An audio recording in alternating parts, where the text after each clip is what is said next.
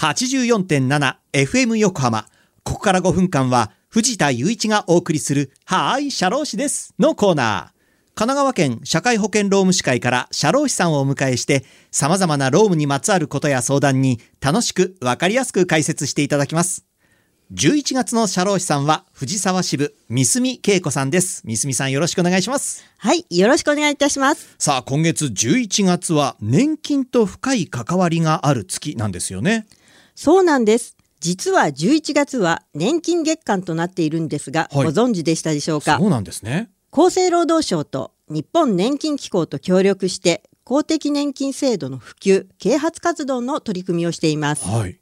また2014年から11月30日をいい未来年金の日と制定されています語呂合わせという感じですね。はい。年金月間は皆さんに公的年金制度を身近に感じていただき、公的年金制度に対する理解を深めていただくことを目的としています。特に年金の日は、お一人お一人にご自身の年金記録や公的年金の受給見込み額を確認していただき、高齢期の生活設計に思いを巡らしていただくきっかけの日としています。はい。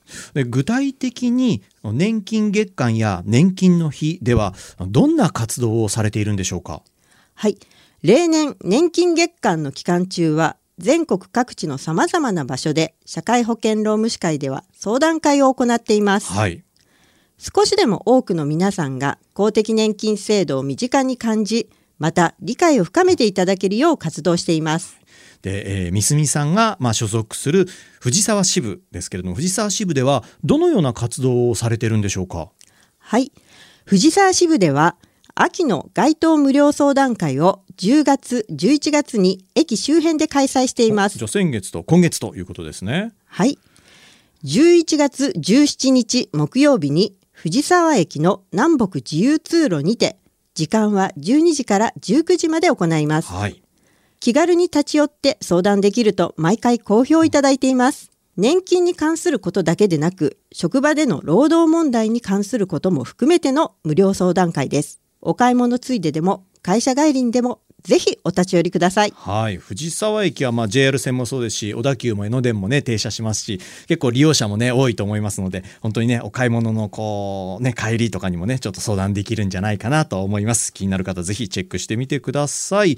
さあそして今日はですね最後にリスナーの方からお手紙とかメールが届いてますのでねちょっとご紹介したいと思います。実は質問なんですけれども、えーラジオネームヨッピーさんからいただきました。はじめまして。最近この番組を知り毎週聞くようになりました。私は社労士を目指しているのですが4年連続で試験に落ちてしまいました。次こそは絶対に受かりたいと思っています。社労士の皆さんは合格するまでにどのような勉強をされたのか聞きたいですと。ポイントやコツがあったら教えていただきたいです。ということなんですが、はい。みすみさんどうですか？そうなんですね。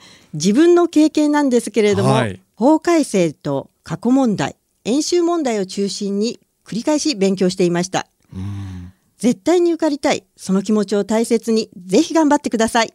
はいね。ということで、まああのね、まあもちろん一発合格の方もいらっしゃるでしょうけども、中にはやっぱ何年かこうね、あの、チャレンジして、社労士になったって方もいらっしゃるわけですよね。そうですね。自分もその一人です。そうなんですね。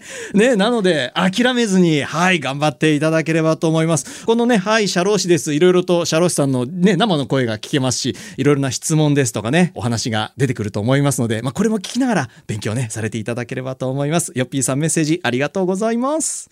さあ、メッセージをご紹介した方には、はい、社労士です。オリジナルステッカーとオリジナルエコバッグをセットにしてプレゼントいたします。メールアドレスは、sharoshi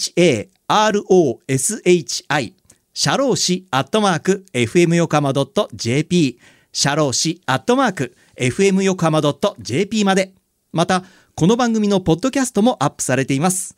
FM 横浜のポッドキャストのページや神奈川県社会保険労務士会のホームページから飛べますのでぜひチェックしてみてください。